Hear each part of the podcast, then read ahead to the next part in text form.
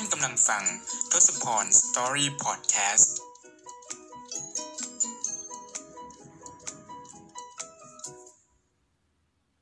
สวัสดีครับทุกคนยินดีต้อนรับเข้าสู่ทศพร Story Podcast นะครับสำหรับ episode นี้ก็เป็นประจำวันที่ 13 ธันวาคม 2020 นะครับ ตอนนี้ก็กำลังจะเข้าสู่ กลางเดือนธันวาคมปี 2020 เรียบร้อยแล้วนะครับ ก็เรียกว่าผ่านมารวดเร็วมาก ๆ เลยทีเดียวนะครับ หลายๆ คนก็อาจจะเรียกว่าจิตใจจดจ่ออยู่กับช่วงปลายปีแล้วใช่ไหมครับ แต่ในช่วงอย่างตัวหนูเองในช่วงนี้หนูก็มีภาระงานอะไรต่างๆ ที่ค่อนข้างวุ่นอยู่พอสมควรเลยทีเดียวนะครับก็สำหรับวันนี้เริ่มต้นจากอะไรก่อนดี เริ่มต้นจากสภาพดินฟ้าอากาศในช่วงนี้ก่อนแล้วกันนะครับ ก็ที่โตเกียวในช่วงนี้ใน ในณปัจจุบันนี้เลยแล้วกันนะ เวลา3ามทุ่มสีเนี่ย ก็อุณหภูมิอยู่ที่ 9 องศานะ อุณหภูมิสูงสุดวันนี้ 15 องศาต่ำสุดลงไปที่ประมาณ 8 องศาเซลเซียสนะครับ ก็เรียกว่าเป็นช่วงอุณหภูมิที่ปกติค่อนไปทางหนาวนะครับ แต่ว่าในที่หนุ่ยดูคร่าวๆนะสำหรับพยากรณ์อากาศในสัปดาห์หน้าเนี่ยมันมีโอกาสที่จะลงไป ต่ำที่สุดเนี่ยถึงลบหนึ่งองศาเลยทีเดียวนะ แต่ไม่แน่ใจว่าอันนี้จะแม่นยำขนาดไหนนะครับ แต่ถ้าลงไปถึงลบหนึ่งจริงๆเนี่ยแสดงว่าช่วงอากาศช่วงนั้นก็คงจะหนาวมากอยู่พอสมควรนะครับ ทุกคนก็ทุกคนก็จะต้องดูแลสุขภาพโดยการทำร่างกายให้อุ่นนะครับ อยู่ในอยู่ในห้องเราก็เปิดฮีเตอร์เนาะอย่าไปแบบว่าประหยัดมากจนเกินไปแล้วก็ อย่างเวลาออกไปข้างนอกเนี่ยมันก็จะมีการเราก็ต้องใส่เสื้อกันหนาวที่ที่อบอุ่นร่างกายเราได้นะ เสื้อโค้ทหรือว่าเสื้อกันหนาวที่หนาหน่อยนะครับ ที่พอที่จะทำให้ร่างกายเราอบอุ่นพอสมควร นอกจากนี้นะครับก็ยังมีสมมติว่าถ้าหากว่าเรามีอาการคล้ายๆ จะเป็นหวัดหรืออะไรเงี้ยเราก็อาจจะ กินยากันไว้สักนิดหนึ่งอย่างเช่น ยาที่หน่วยใช้กินนะครับ แบบเวลามีอาการเหมือนจะเป็นวัดหรือเจ็บคออะไรเงี้ยก็กินฟ้าทลายโจรกันเอาไว้นะครับ ก็สามารถช่วยได้ในระดับหนึ่งเลยทีเดียวนะครับ แล้วก็ในช่วงสัปดาห์ที่ผ่านมาเราก็มาอัปเดตกันนิดนึงนะครับ หลังจากที่ก่อนหน้านี้เนี่ยก็อัปเดตไปแล้วว่ามีความเครียดนะในด้านงานวิจัยมีความกดดัน อ่าประมาณหนึ่งนะครับ แต่ว่าในสัปดาห์นี้ก็ได้มีโอกาสได้ไปคุยกับอาจารย์นะมันก็เหมือนเป็นการปรับจูนความเข้าใจนะเราก็ได้แบบพูดในสิ่งที่เออเรารู้สึกในช่วงนี้ เรารู้สึกมีความเครียดอะไรอย่างไรนะครับ เรามันก็เหมือนได้ระบายออกไปบ้าง แล้วก็มันก็ได้ทำให้เราก็เข้าใจอาจารย์อาจารย์เข้าใจเรามากยิ่งขึ้นนะเราก็พยายามที่จะเอนจอยกับการทำงานวิจัยอะไรต่างๆนะซึ่งอาจารย์ก็มีความ ความเชื่อมั่นยังมีความเชื่อมั่นกับเรานะที่เราจะแบบได้ทำงานวิจัยอย่างแบบมีความสุข แล้วก็เอนจอยกับการทำงานวิจัย สามารถที่จะอธิบายกลไกอะไรต่างๆ ได้อย่างแบบราบรื่นอธิบายได้อย่างเคลียร์และชัดเจนอะไรเงี้ยนะอาจารย์เขาก็มีความปรารถนาดีในส่วนตรงนั้นนะครับ แล้วก็ได้มาวางแผนร่วมกันในส่วนต่างๆ ต่อไปเนาะสำหรับการ weekly meeting สัปดาห์ที่ผ่านมาเนี่ยก็ไม่ได้มีอะไรมากเพราะว่าหนุ่ยได้ไปมีตกับอาจารย์ก่อน วัน weekly meeting ครั้งหนึ่งแล้วนะครับ เพราะฉะนั้นมันก็จะมีรายละเอียดอะไรต่างๆ ที่เราคุยกันเยอะมาก พอ weekly meeting มันก็เลยแบบสั้นๆ นิดเดียวไม่ไม่เยอะอะไรมากนะครับ แต่เพียงแต่ว่าเหมือนพูดถึงแผนการที่เราจะทำในอนาคตต่อไปอะไรอย่างนี้สำหรับแผนการที่จะทำในอนาคตนะครับ มันก็จะมีการวางแผนไว้แล้วอ่าซึ่งอาจารย์ก็เห็นด้วยในระดับหนึ่งแล้ว แล้วก็ในส่วนตรงนี้เนี่ยคิดว่านะน่าจะเป็น topic ตัวหนึ่งที่เราจะต้องเอาไปนำเสนอในงาน วิจัยเออเขาเรียกว่ารายงาน conference ในงานสัมมนาวิชาการอะไรต่างๆพวกนี้นะครับ ประชุมวิชาการอ่าซึ่งจะจัดโดยอ่าเขาเรียกว่าวิศวกรรมเคมีเหมือนเป็นสมาคมหรืออะไรสักอย่างสมาสมาคมวิศวกรรมเคมีแห่งประเทศญี่ปุ่นนะครับ ซึ่งอันนี้เนี่ยเดี๋ยวหนุ่ยยังไม่ค่อยแน่ใจในรายละเอียดนะครับ แต่ว่ามันจะจัดในช่วงเดือนมีนาคมนะครับ โดยอาจจะได้ present แบบเป็น oral presentation หรือว่าเป็น poster presentation อันนี้ไม่แน่ใจแต่อย่างไรก็ดีทั้ง 2 รูปแบบไม่ว่าจะรูปแบบไหนจัดในการใช้พวกแอปพลิเคชันอย่าง Zoom หรืออะไรพวกนี้ทั้งสิ้นนะครับ เพราะว่ามันด้วยสภาวะโคโรนาไวรัสในปัจจุบันเนี่ยไม่สามารถที่จะไปรวมกันได้ในสถานที่ที่หนึ่งแล้วก็คนเยอะๆอยู่แล้วนะครับ ก็เลยจะต้องจัดเป็นออนไลน์อย่างแน่นอนนะครับ คราวนี้เนี่ย สำหรับสัปดาห์ต่อไปนะครับ ก็จะเป็นการอัปเดตนะครับในส่วนของงานวิจัยหน่วยพร้อมทั้งกับคุยเรื่องของรายละเอียดของการไป Presentation ด้วยนะครับเพราะฉะนั้นในช่วงนี้เนี่ยหน่วยก็ค่อนข้างจะที่จะเตรียมในส่วนของเนื้อหาหรือว่าเรียบเรียงออกมาให้มันเป็นเรื่องเล่าเป็นสตอรี่ต่างๆนะครับ เพื่อที่จะปฏิบัติต่อให้ให้คนที่เป็นผู้ฟังในงานบรรยายครั้งนั้นเนี่ยสามารถที่จะเข้าใจ งานที่เราทำแล้วก็เข้าใจในเชิงลึกได้มากยิ่งขึ้นอะไรเงี้ยเราก็จะพยายามอธิบายออกมาให้ได้ง่ายที่สุดแล้วก็เป็นความเข้าใจมากที่สุดเท่าที่จะเป็นไปได้นะครับ ในส่วนตรงนี้ก็จะมีการวางแผนร่วมกับอาจารย์ในสัปดาห์ต่อไปเนาะนอกจากในส่วนของการเตรียมไปในส่วนของการประชุมวิชาการแล้วยังมีการเตรียมในส่วนของออที่หน่วยกำลังจะต้องยืด เวลาขยายทุนนะครับ เนื่องจากว่าตอนนี้เนี่ยทุนที่เขาให้เนี่ยมันจะเป็นทุนที่ cover ถึงช่วงแค่ปริญญาโทนะครับ แต่ว่ายังไงก็ดีเนี่ยในโครงการของหน่วยที่เป็น IGPA เนี่ยมัน cover ไปถึงเอกอยู่แล้วแหละ อันนั้นไม่ต้องเป็นห่วงแต่ว่า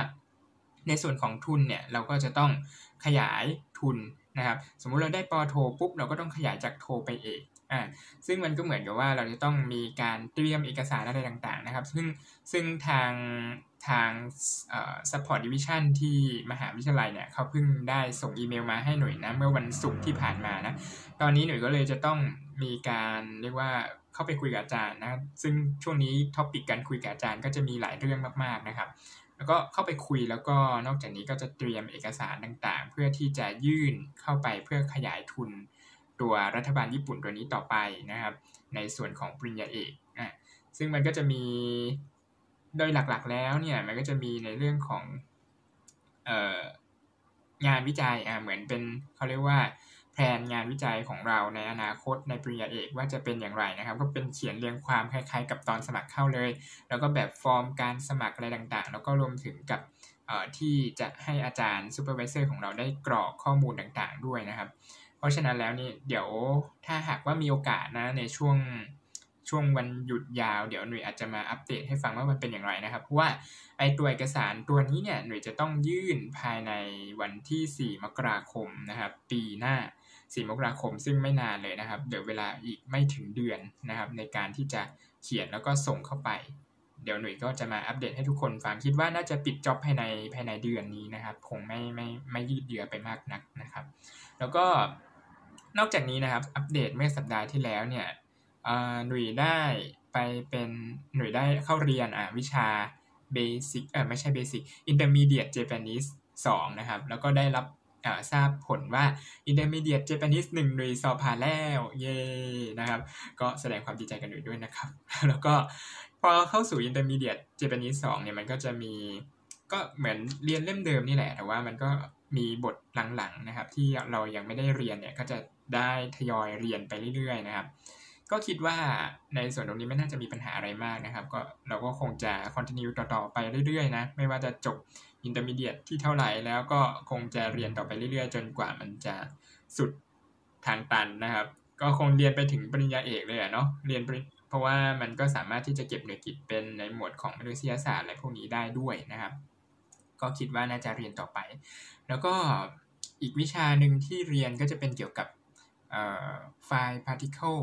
production อะไรสักอย่าง อันนี้มันก็จะเป็นวิชาเฉพาะด้านนะครับ เป็นเหมือนเป็น advanced ตัวหนึ่งที่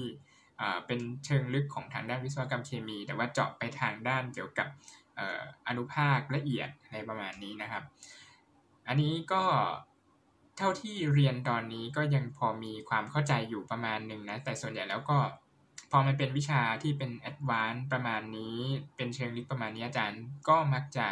เหมือนนำเสนอผลงานวิจัยของตัวเองมากกว่าว่า งานวิจัยที่ผ่านมามีอะไรบ้างอะไรอย่างเงี้ยนะครับ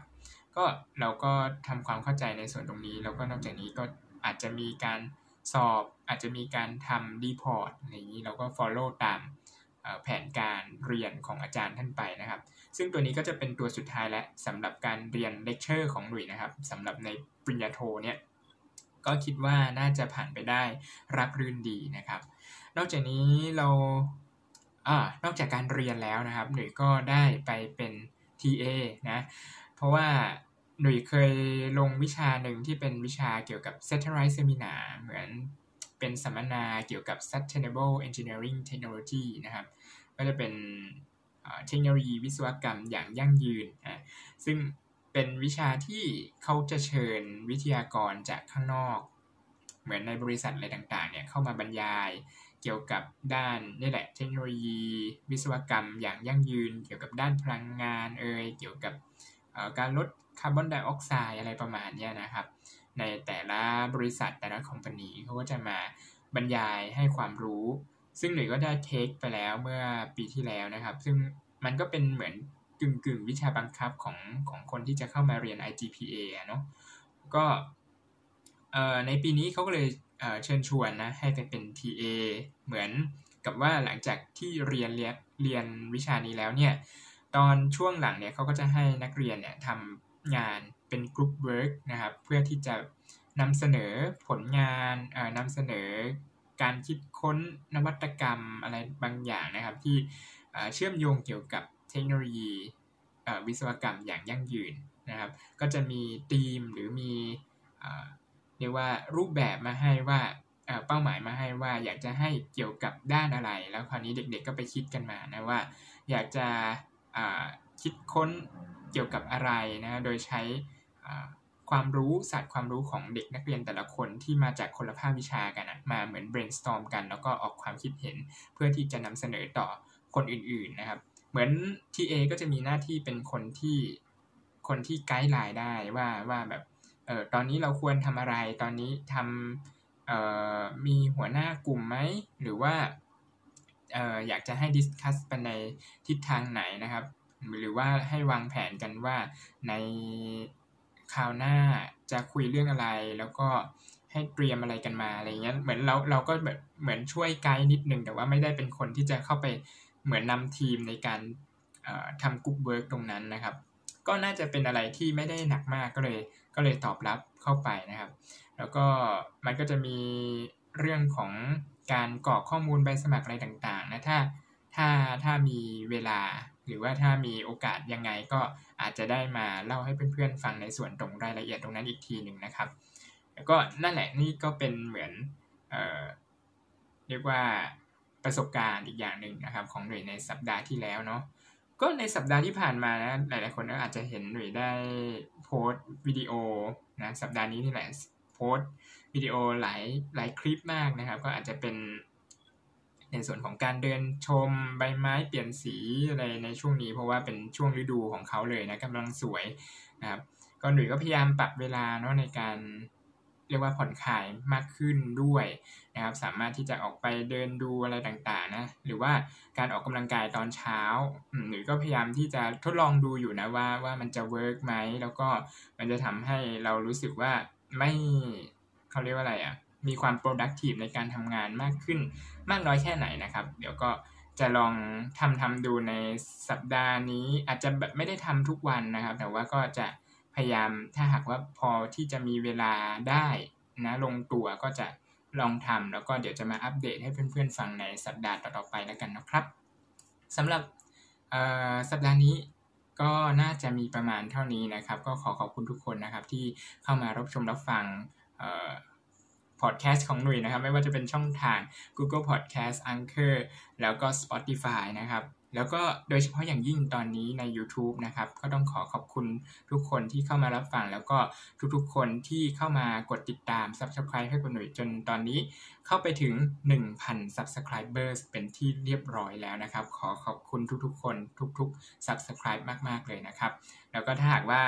ใครอยากจะสนับสนุนหนุ่ยนะครับ โดยการติดตามก็สามารถที่จะเข้าไปกดติดตามกันได้นะครับ ก็ต้องขอขอบคุณทุกๆ คนมาณจุดๆนี้ด้วยครับ โอเค แล้วก็ใน episode ต่อไปก็สามารถที่จะเข้ามารับชมกันได้ในทุกๆ ช่องทางเหมือนเดิมนะครับหรือก็จะเข้ามาอัปเดตให้ทุกๆ คนได้ฟังเหมือนเดิมนะครับ แล้วพบกันใหม่ใน episode ต่อไปนะครับสำหรับ episode นี้ต้องลาไปก่อนสวัสดีครับ บ๊ายบาย